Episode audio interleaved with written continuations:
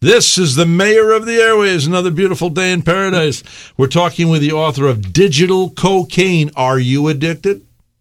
Do you know someone who might be addicted or is addicted? Are you concerned when you find out that you're spending? Uh, it's common for me. It is because uh, now my phone even gives me. I don't know where I get this thing from, but uh, every couple days it'll pop up and say, "Do you know you're spending five, five, five and a half hours a day on uh, you know Facebook or whatever?" It's crazy. Now, I go live on Facebook with my radio show, so maybe two or three of those hours are not legitimately being spent on Facebook, but it's crazy out there, isn't it? It is. We've had a paradigm shift on Earth. Um, we have 2 billion people looking at Facebook or being on Facebook continuously. And uh, that is larger than the populations of all the countries that I go to combined. So Facebook is essentially its own country. It, we've had a, a shift of a massive magnitude. Now, there is a positive side to this. I have a friend named Father Duffy, a retired Catholic priest, and this guy puts out these little stories once a week, you know, that are really miraculous encounters. Mm-hmm and he's got like hundreds of thousands of followers. Look, we've talked about all the negative. I, I, get asked this question a lot. How do I cope with it myself? The truth is, I was massively addicted. I have a computer science degree. I showed a picture of my desk yes. on Sunday morning. You have like four it, or five screens. It just, it, yeah. And basically, what I did, I, for years, my doctor was on me about, you know, my blood work was horrible. I was nearly diabetic. I was overweight and all this sort of stuff. So Microsoft correctly breaks this up into two categories producer and consumer. It's the consuming things that's killing us. Uh, people have never, no one's ever come up to me and said, Oh God, I'm so addicted to Excel. Nobody's ever said, I just can't put my What's GPS Excel? down. What's it's a spreadsheet. Oh, okay. See, oh, Excel for yeah, we use it for business. Exactly. Or they'll say, I can't get enough of Word. You see, technically, you could be addicted to those things, but nobody Nobody's addicted to those things, right? Mm-hmm. So if we were to limit ourselves to the things that actually produce good outcomes, unless your job is entertainment, we would be fine. And then you get out in the real world. So for me, in answer to the question, how do you cope with it? I took care of the health problem. I went out, lost a bunch of weight, started studying nutrition, took up calisthenics. You were overweight? Way overweight. And really? I had a massive like body like fat percentage. Shape, man. I am now. Yeah. But I just substituted screen time, the the frivolous, oh, really? non-beneficial stuff for a you healthy. want to sell a book? Write up a little sixty-page book on that, and it'll sell like hotcakes. Well, Anything to do for losing weight, thank man. you for the idea. Seriously. Well, look, that I, would really be a good entree. Well, I That'll did it. I it in a very healthy around way. the world. Man, that's better than this. Can you imagine that? All the women's groups. well, I'm telling you right now, I'm your new agent, Brent, man. You're always thinking money, which is good because I need it because I'm a preacher. Me but, too. Again, I, and I'm not one of those that goes on television and begs for it either. I just keep my mouth shut I mean, and trust You don't God, need your 50 million for your oh, new jet. No, uh, I wish, talk about that sometime. I wish I could borrow a jet though. It'd be great to not have to go through the. Oh. Anyway. One thing I'd like to tell you this story. This is an entertaining story. But remember, I told you about Bill Gates. We yes. both know. Okay, so I was up to uh, up in Indiana doing some recording a couple of years ago. I had my RV. I'm driving down to Indianapolis to do some string sections. I don't know why there's this glut of musical talent. Uh, uh, what's his name? Uh, Steve. Uh, Steve. Steve. What's Steve's last name? Anyway, he did the song. You know, thank you for giving to the Lord. Well, he yeah. produced it. He's not the artist. The artist is a whole other story. But anyway, so I'm I'm there, and Barbara calls and said, "Where are you?" And I said, I have no idea in the world where I am. Driving my nice RV, going down the road. I said, I just listened to her and she tells me what to do. I swear to God, it went boo at the exact moment and I I started freaking out. What am I going to do? I don't know where I am. I started freaking out because, you know, I have some issues from my childhood too, of needing to be in control. and I'm freaking out and start yelling to the guy, let me in, let me in. Barbara goes, I'm hanging up. so she hangs up. Anyway, so I go, oh, I have a wallet. And in that wallet's a credit card. So I have credit. And there's a Walmart. I'll go buy another. So I go in there, buy three hundred and something dollar GPS, take the other and put it in the box. And when I get back to Florida, I'll take it back to the local. Well, I go in, I put it up. Ah, oh, there it is. Now I can be told where to go again. Yeah. What was? I wonder what the man upstairs. I swear it's it, it's so blatant. I said I don't care where I am. She tells me where to go. I don't need to know where I am. She just tells me where to go. I love the dang GPS. And it goes boo. I swear to God, it died, and it, it was gone. It was, and it was fairly new. So what's the lesson there? Was he trying to say, stay calm when, when you don't know where you're going? Or was, I don't know. I don't know what the lesson is there. Mm, me either. Why? That, but it's well, a true story. Isn't yeah, that a wild story? It's either a coincidence or a lesson. I'm not sure yeah, which. I don't know if I believe in coincidences. I don't either. I think he's in charge of everything. I don't know. It's just one of those things where my life is wrapped up in God. There's no question about that. I look for Him in everything. Me too. I do. But um, sometimes your battery goes dead because you forgot to charge it. That's true. Yeah. A friend of mine was going to commit suicide. He's looking in the mirror. He's a little older than me. And uh, he said he was looking in the mirror. He says, uh, Nobody loves me. And he hears an audible voice, and the voice says, I love you. Mm. And your wife Jane loves you. Mm. And he doesn't commit suicide. Um, I've had my own miraculous encounters with the power greater myself to the point where I forbid him to speak to me because I said, maybe I'm going psychotic. Well, seriously, I'm going to hear an audible voice. Uh, and this happens. This happens around the world. There's a lot of people. Mm-hmm. You know, I had the guy in here. Remember the guy with Lone Survivor? Yeah. Well, they leave it out of the movie. This is where this is where the, this is one thing about Hollywood stupid. They leave this stuff out. Now, Gibson makes a billion dollars by blatantly making a movie about Jesus, but these other dum dums leave it out of the movie. He felt that when he was falling down, he hears an audible voice, "You will not die." Mm. He gets down there. His gun is six feet from him. He says, suddenly, it's back in his hands. He crawls down into a village, okay? And this man, this Muslim man, sees him. This guy's got a gun. He said all of a sudden he's blinded by a light, and Allah, who he thinks is Allah, you know, mm-hmm. he says, Allah says, You will not kill this man, you will help him. And he takes him into the house. He stays there for two or three days until the helicopters come and, and release him, okay? You know, it's just like with the, the I, I, got to interview the director of uh, John, Johnny Cash movie. He won the uh, the um, um, you know what's that big award? You know, uh, Oscar for that. Yeah. Well, why did they leave this out? Do you know that Johnny? It's not in the movie. Johnny Cash goes into this cave to commit suicide. They say once you go in that cave, you don't get out. He goes in there, said he had an encounter with Jesus Christ. He got out, and that's when he started singing for Billy Graham and stuff. Yeah. Why do they leave that stuff out of the movies? Yeah, they should. They should know that that's what we're interested in. That's why, as you say. Uh, Mel Gibson made all that money. That's what we're interested in.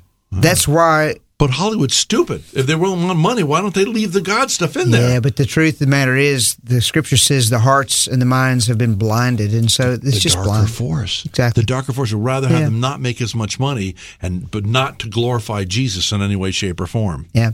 Well, uh, as for me and my house, we're going to serve the Lord. Listen, with a message like this in digital cocaine and what you saw Sunday, without the favor of God, as counterculture as that thing is, I, I say it over and over again, it is an absolute miracle. And I mean this literally, that I even have anywhere to speak. It's a miracle I'm on the radio with you. All of this is being directed by God. Because the culture, it's like a tsunami, this technology is. And it was a miracle I speak in all these schools because they're introducing one-to-one laptop. Yeah, you're like a lone voice in the desert, honestly. Well, the truth is, there are a lot of people writing about it, but as far as we know, I'm the only one who will stand up in front of crowds and say it to them in a live setting. So there are books like this. Yeah, I have had the privilege of hearing you speak, though, and even you did it on the show today. There's a, there, you have a way about you, though, of saying I'm not condemning you, because the first thing is, and then when you release somebody from that, then they can they're more right. like to open up and listen. Well, I don't want to be say. condemned, and I was just as no. addicted as anyone. So uh, if I don't want to be condemned, I certainly don't want to condemn anyone yeah. else. But the fact of the matter is, we have to be freed of this mess. Otherwise, we're going to keep these anxiety disorders. We're going to stay in a state of in digitally induced depressions and all of these things that people are searching for answers. The Why do people be- get more depressed on Facebook? They say people spend too much time on yeah, Facebook actually are more inclined instead of thinking they have more friends, they're more inclined to feel depressed. Why? Well, you you you touched on this earlier. It's it's a, there's a diagnosis. It's called Facebook depression, and here was what the really? research. Yeah, this is what the research showed. Everyone posts the good side and and they have no. So what people do, they look at that and they go, "Man, my life sucks." Yeah. They've got it all together. Yeah. Look at how. But if they only knew that that person's wife just left them, or they were too harsh with their kids and beat you them, scratch and, on the surface of anybody's yeah. life. So they only post the good side, and mm. then the other side from the point of the person who's posting things. Whenever we are with another human being, like you and I sitting here talking, the brain will release a really cool chemical called endorphins. They're actually hormones, and they have an opiate effect. They make you feel calm and peaceful. That does not happen near to the degree when you fellowship, if you want to use that word, interact with people online. It only happens when there's face to face, eye to eye contact. Yeah. And so when you end up all of your time online, you are missing out on personal touch. Yeah. But there are chemical reasons that happens. Everything operates in our heads on chemicals and neural pathways. The response, in other words, of the brain to the virtual is not the same. So when you're out here in this analog world, you and I are on a whole different playing field than when you and I are, are texting. Texting is not bad; it's helpful, especially when well, you particularly call. if you've met. Like there are famous people I do interviews with. I want to meet with them the first time, Right. Because my subconscious has taken all kinds of pictures of you. I know more about you than I know that I know, and you about me. Right. Because why do I get a bad feeling about that guy? Well, he he twitches maybe like the guy that you know that was a thief twitches, and your subconscious saying, "Watch out, Right. thieves like that twitch and look up to the sky, whatever it is." You Yeah, know, and we yeah. can't analyze. It's, a, it's just amazing what's going on in here. These Right. computers. Well, but there's a different thing, and so because it, it, you know, depends on which stat you look at. We heard one a few minutes ago of 10 and a half hours a day. I have one that shows it's 12 and a half hours a day. What is? Being online and being ingesting things from screens from the Uh-huh. time you wake up to the time you go to bed. Because people are not sleeping very much. So their day is sometimes 16 hours long. And the bulk of that is on a screen Now, hold on. Now we're talking about Facebook. Is this inclusive? Now there's TV too. Now I get on at night. I'll watch uh, little videos on uh, what is it called? Uh, YouTube. Right. And I found this. Wow, you can just you get, a, you get a video on anything. Yeah. I mean, I got a brand new car. I didn't know how to get the trunk open. Hey, go to YouTube. There it is. It's You know, brilliant. you Yeah. want to know how to do anything. You want to Yeah. run this equipment. You want to, you know, it's amazing. Now that's not bad, It right? is bad Even at, that. at high information at high quantities yes in high quantities. so but the younger you are the definition of high goes really low in other words they can't handle much so so here's how this works Younger people can't handle much. They can't handle it. That's what I was saying earlier and made a big deal Sunday. Yeah. Content is irrelevant to the brain. Really? See, logically, we think well, it's educational, so you get it, your brain will give you a pass, and Uh, it's not. But that is not the truth. The truth is, your brain is a machine, and it's going to respond to stimulation or stimuli because with digital, you, you're bouncing all over the place. So it's coming from everywhere. And it doesn't matter if it's gamification with an education app or if it's a game. To the brain, you are interacting, and the brain is secreting dopamine, period, regardless of the content. So we have to put limits. I didn't say throw it away, but we have to put limits on YouTube videos. You have to limit the amount that you watch, even the good ones. Now, you haven't sinned. You haven't committed a moral crime. No, I like I like but I like to watch uh, road rage videos because you see how people behave.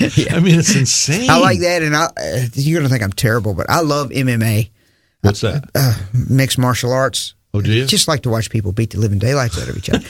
I, I would have to look that up I now. train a lot, as you can tell. From, Yeah. But and I do some of those training, but I would never let anybody kick me in the head. I mean, or I wouldn't want to kick somebody in the head unless they were messing with Beth. But and I would kick them in the heartbeat. But I'm just saying. I like that too, but you have to limit the amount, even though there's nothing wrong it's with the these videos. age of binge. binge. Did you have you guys have you, have you two gotten addicted to any show where you Yeah, 24. Remember back when Yeah. when Jack and, and you watch the next one, that, the next one. Yeah, It's, two o'clock in the morning. Go just yeah, one more. Yeah, we did that. We we binge. So I'm not. I'm. I do that with road rage videos. They last about twelve minutes each, and then I go, "Now you're going to go to bed after this one.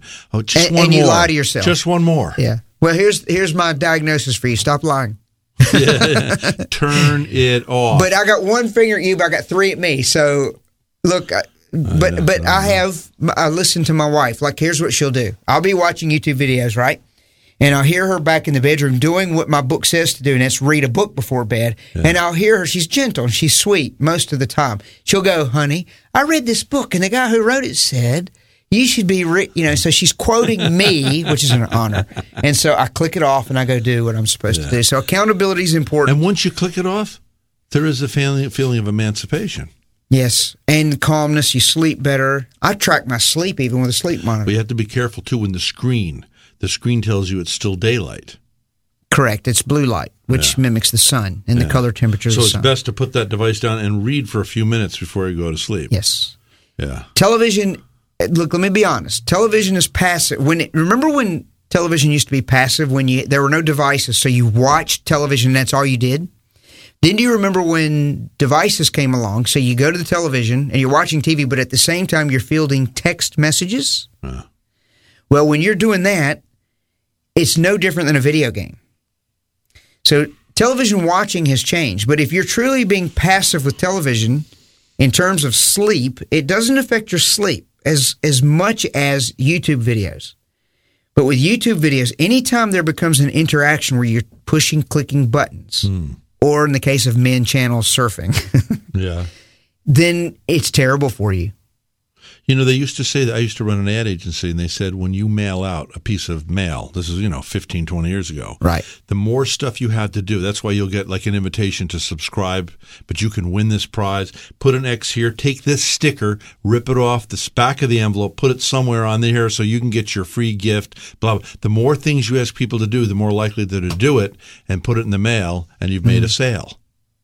So yeah. something, some sort of a similar. Uh, Somebody did a study on that. manipulation. Yeah. Can you stick around? Do one more. I sure can. Okay, we're going to stick around for one more uh, segment, and we're talking with the author of Digital Cocaine. Digital Cocaine: A Journey Toward iBalance. Okay, Brad Huddleston, and uh, your uh, your official title there for the people you work with in, in Africa. Well, I, I'm a researcher and an author researcher and an author. Okay. Right. Simplified. All right. Yep. Digital cocaine, a journey towards iBalance. Go to Brad Huddleston with a T, huddleston.com. This is the mayor of the airwaves who's looking out for you, baby.